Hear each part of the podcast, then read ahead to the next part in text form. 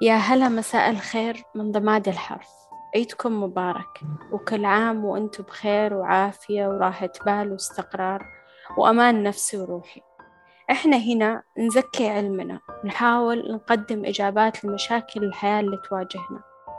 بودكاستنا اليوم عن حالة أثرت على كثير من أطفالنا ولأن أطفالنا أمانة ولأنهم جيل المستقبل نوليهم اهتمام خاص في ضمان الحرف.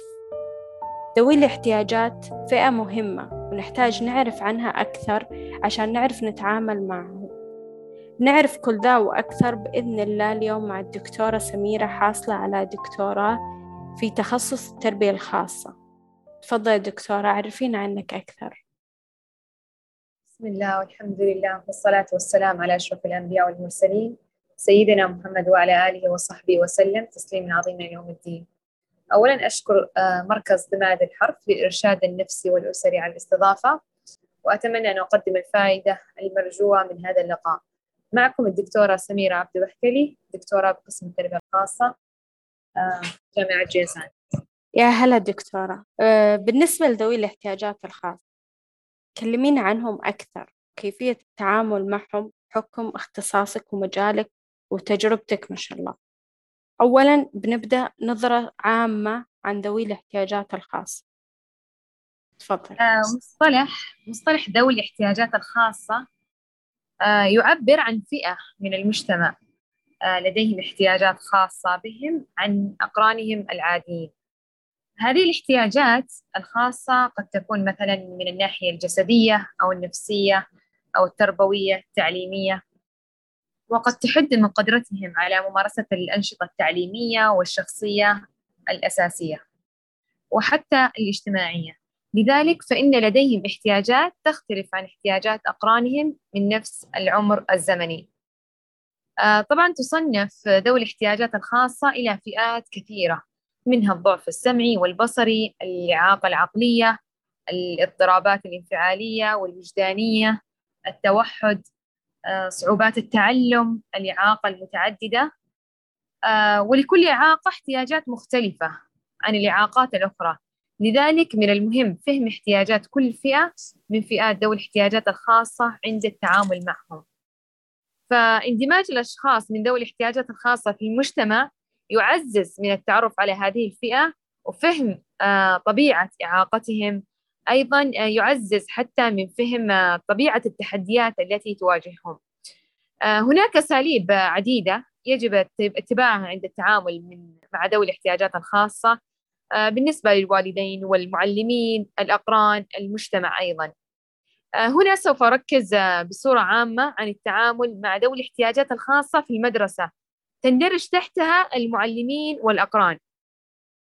أولا آه، وقبل كل شيء احترام الشخص من ذوي الاحتياجات الخاصة واحترام احتياجاته الخاصة تعتبر حق من حقوقه على المعلمين والأقران.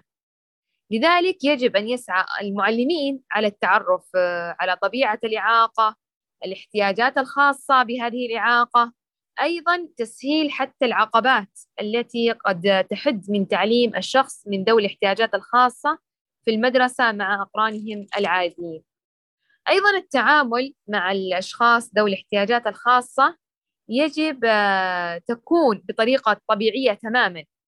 مثلا وأن يتحدث إليهم مثلا المعلمين يتحدثون إلى آه، الأطفال ذوي أو الأشخاص ذوي الاحتياجات الخاصة بنفس الطريقة التي يستخدمها مع أقرانهم العاديين. فالتعامل هنا يكون بدون تفرقة وأيضا ابتعادهم عن آه، إطلاق الألقاب عليهم. أيضا التعرف كمان على نقاط القوة التي يمتلكها الأشخاص من ذوي الاحتياجات الخاصة وتنميتها آه، كمان يسعون إلى معرفة نقاط الضعف لتعزيزها وتحويلها إلى نقاط قوة. والأهم من ذلك كله الصبر على الأشخاص ذوي الاحتياجات الخاصة أيضا لإنجاز المهام.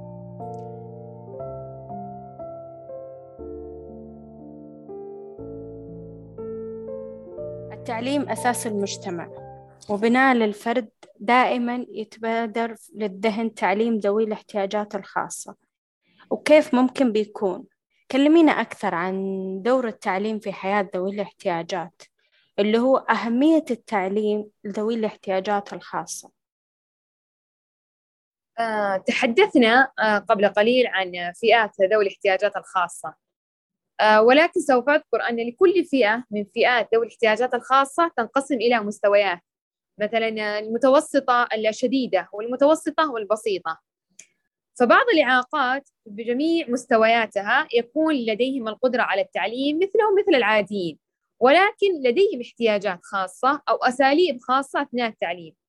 مثلا عندنا الأشخاص ذوي الإعاقة البصرية لديهم القدرة العالية على في تلقي التعليم ولكن آه، لديهم احتياجات خاصة أثناء التعليم. مثلا استخدامهم لآلة برايل آه، استخدامهم آه، كثرة استخدامهم للمجسمات وما إلى ذلك. لما هناك بعض الإعاقات فمستوى المستوى البسيط هم الفئة القابلة للتعليم. يحتاجون هذه الفئة القابلة للتعليم يحتاجون إلى طرق تعليمية مختلفة تناسب حتى قدراتهم العقلية. فالتعليم بصفة عامة له دور مهم. في حياة الأشخاص العاديين وغير العاديين اللي هم ذوي الاحتياجات الخاصة.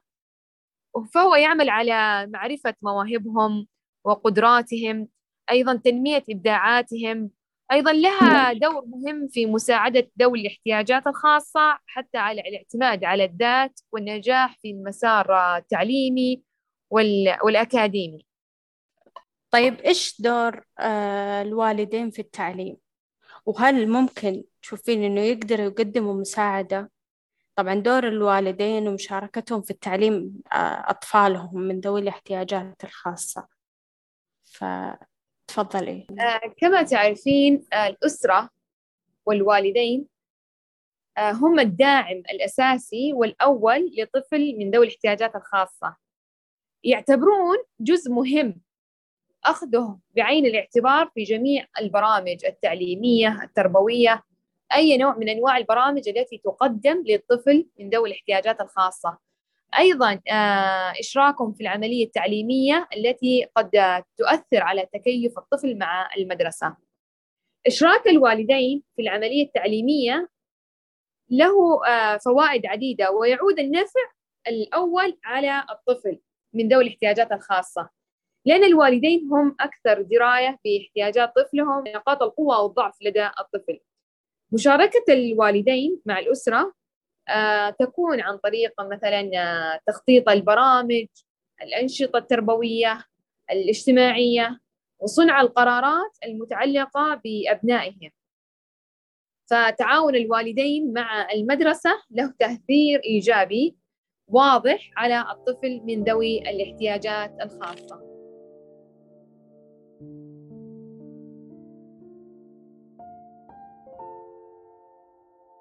جميل جدا يعطيك العافية. أكيد بتواجه الأسرة تحديات كثير من واقع خبرتك شاركينا بعض منها. التحديات اللي تواجهها الأسر في تعليم أطفالهم من ذوي الاحتياجات الخاصة.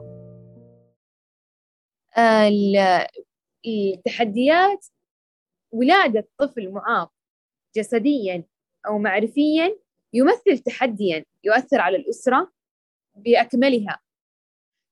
حيث يهتم الجميع بحياة ذلك الطفل. آه، تأثير الإعاقة ليست مقتصرة على الطفل نفسه بل تمتد تأثيرها حتى على الأسرة وأيضا المجتمع ككل. فيواجه الوالدين تحديات كبيرة في حياتهم عند ولادة طفلهم من ذوي الاحتياجات الخاصة.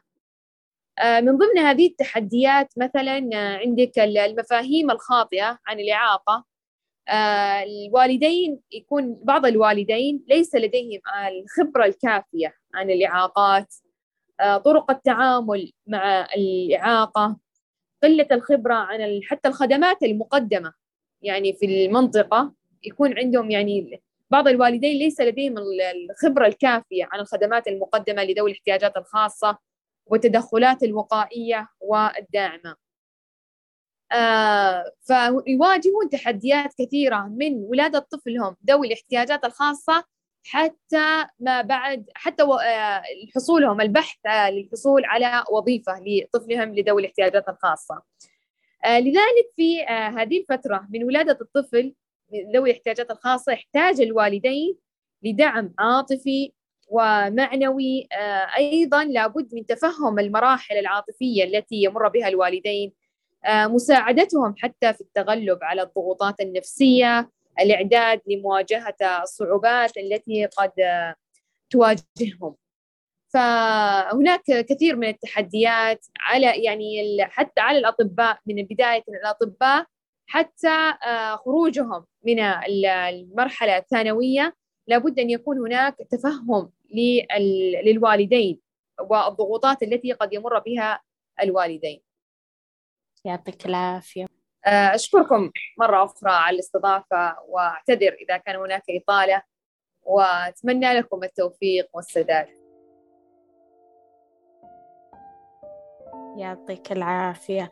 آه وفي النهاية نقول لكل أم أو أب الأطفال ذوي الاحتياجات الخاصة شكرا لك شكرا لدعمك لطفلك لتعبك معاهم وأكيد كله أجر بإذن الله. وإحنا هنا بخدمتكم ومساندتكم وأسرة فريق ضماد الحرف توجه خالص الشكر والعرفان للدكتورة المعطاة سميرة. لحضورها الرائع وكلامها الأروع.